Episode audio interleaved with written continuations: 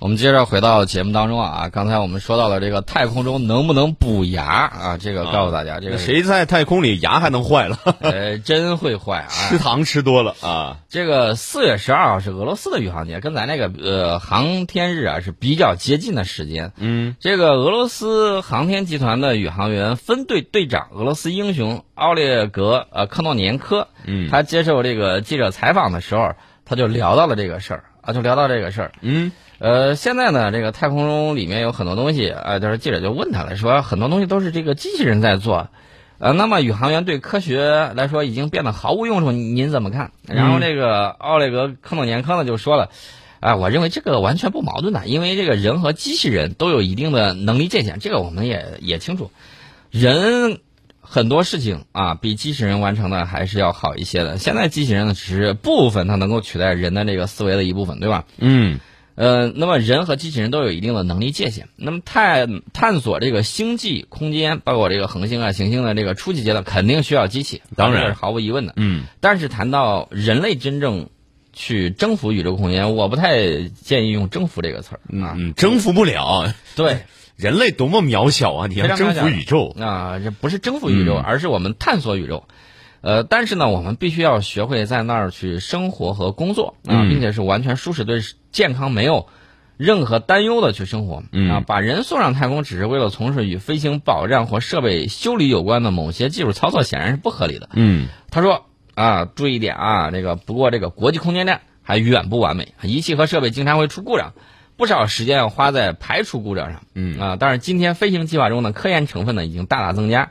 这个飞行控制中心呢，正在努力优化工作时间，把更多的时间用于这个科学实验。呃，然后呢，这个记者又问呢，说，呃，是您首次在太空中用生物打印机打印出来生物器官啊？这个鼠的这个呃甲状腺，这种技术前景如何？你看，先开始的他没有直接聊到说牙这个问题。就先说你都干了哪些工作？嗯，那康诺年科说呢，我二零一八年十二月我就进行首次实验，利用这个大鼠的甲状腺细胞呢，获得了人软骨组织工程学结构和大鼠的甲状腺。这个研究呢，使俄罗斯拥有无可争辩的世界领先地位啊！看来这个俄罗斯航天强国的这个地位还是很很踏实、很坚实的啊！这是跟过去苏联长期在这个方面投资，人家玩这个东西玩的比咱们早。比咱玩的早，美苏都比我们玩的早。然后呢，有大量的积累。俄罗斯呢，又继承了这个苏联很多的这种科研成果。所以说呢，这个俄罗斯在航天领域呢，大家也看了，在 SpaceX 公司没有确保它的猎鹰九火箭能够把飞船送上，就是安全送上太空，就是国际空间站之前，嗯，那么美国还必须要使用俄罗斯的这个火箭啊，发射宇宙飞船把人送到太空，把太空里面的宇航员给接下来。这个呢，能够看得出来，它的在可靠性方面还是有相当的这种保障。呃，此前呢，从未有人在失重条件之下做过，就是我我讲的那个，嗯，用生物打印机打印出这个生物器官属甲状腺的这个实验。这个技术的实际应用呢，就是研究什么呢？研究空间辐射。空间辐射啊，对人，大家知道，空间辐射对人体是有害的，尤其是飞出地球保护磁层的这个时候。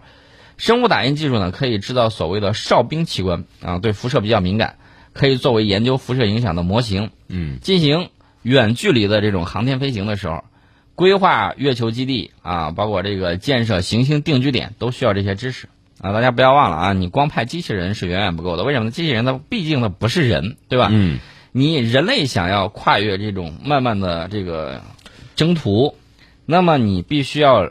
最起码有一点你要做好，就是你得活着去啊！对啊，活着去，你你你别路上就就没了，这几十年就活不下去了。对，大家不要忘了啊，在太空之中，我们目前还是在近地轨道上活动的比较多。对，更远一些距离的，你比如说我们在这个月亮上三十八万公里，我不过是待了一会儿，然后就回来了。嗯，你没有说我在长期上面住很长时间。你再远一些，比如说像火星这种离你五千万公里的这种，现在还没有。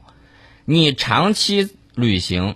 在这个上面，你的这个体内的这种情况，我们之前也给大家讲过，体内微生物在这个微重力环境之下，它有一系列的变化，原本无害的，极有可能变成有害的。对，这这这种情况你都要考虑到的。嗯，所以说太空医学这是一个综合学科，所以说呢，这个东西是很关键的，你必须要进行相应的这种实验。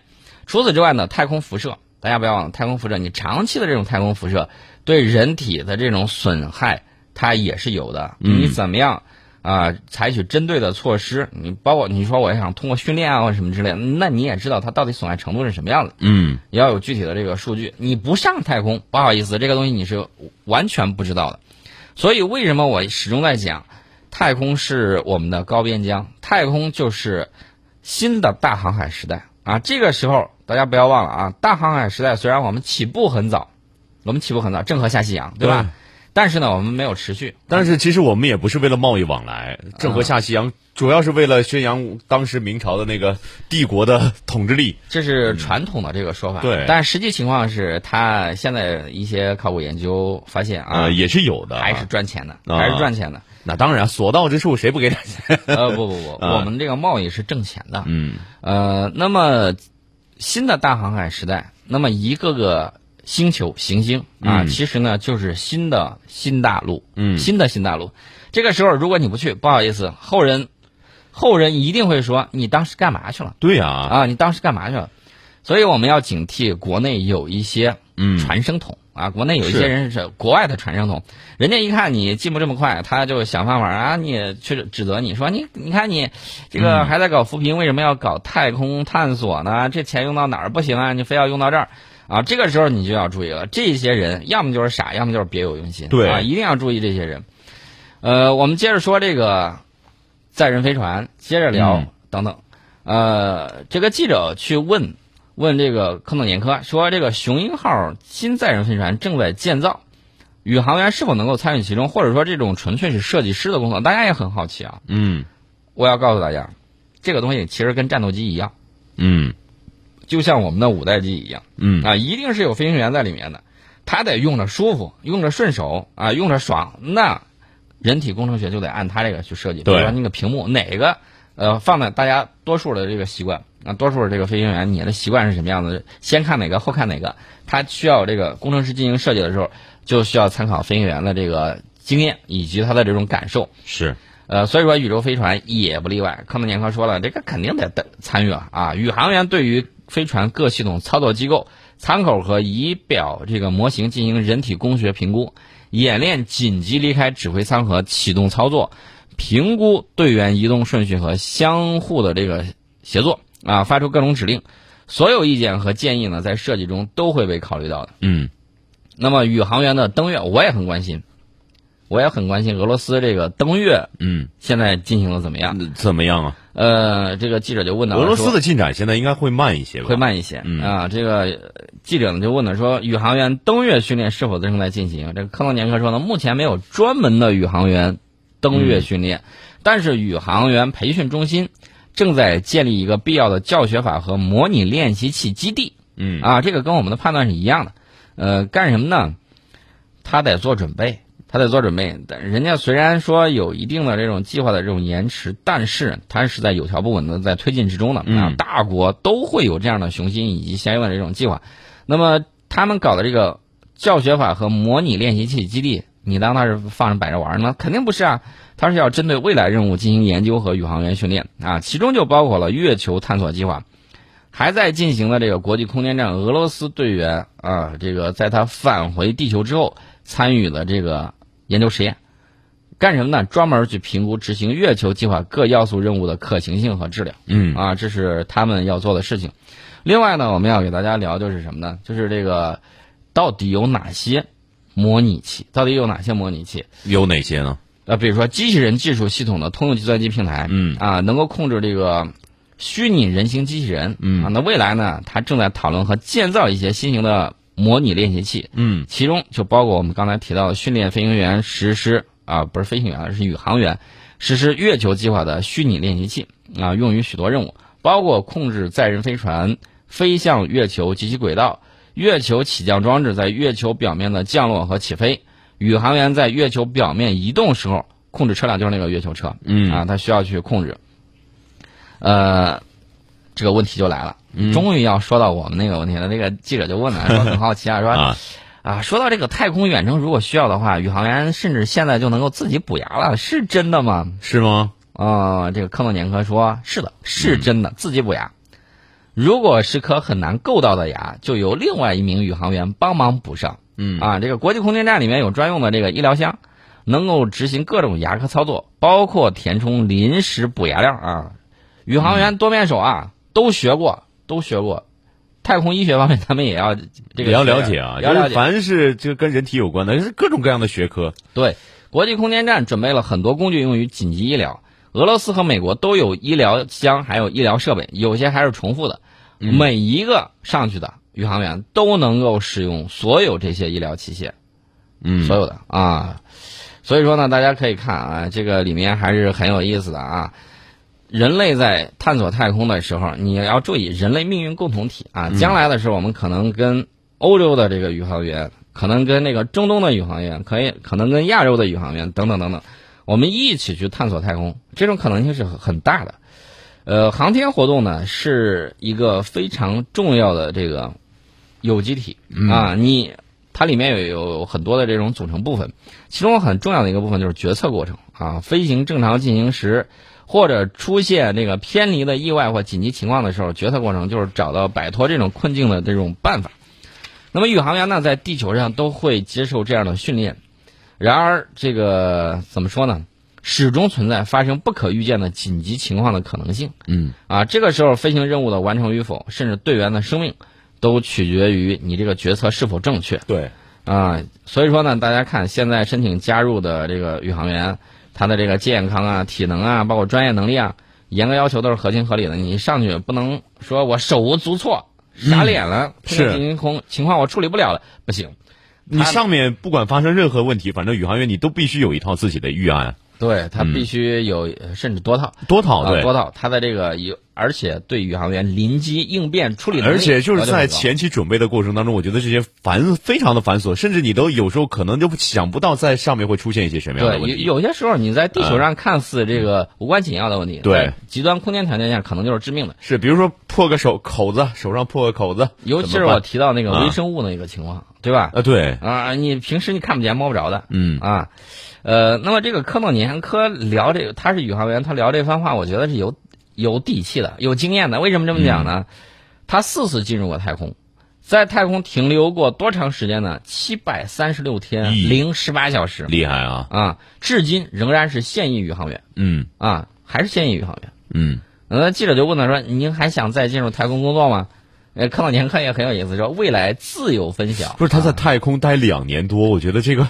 这个心态也真的是厉害啊，心理素质是极强的。呃，对，心理素质很棒棒的。啊，我觉得不亚于在潜艇里待半年、待一年。总共总共啊，总共啊，我以为四次四次啊，我以为一下在上面待两年多，我说这个人太厉害了。他这个总共待的时间天数还是比较长的啊。我们那个。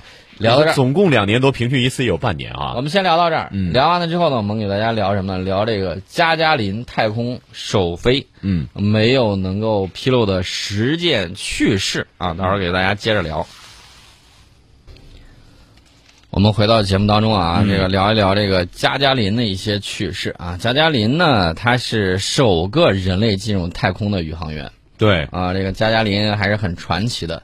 一九六一年四月十二号的时候呢，加加林传奇太空飞行的几周之前，有一个穿着太空服的假人伊万伊万诺维奇啊，与一名叫做这个兹维兹多奇卡的小狗被送入了太空啊，一起被装上飞船呢还有一台录音机，将预先录好的这个食谱和合唱歌曲传送回地球啊。当时这样做的这个目的呢，是迷惑对太空飞行进行监视。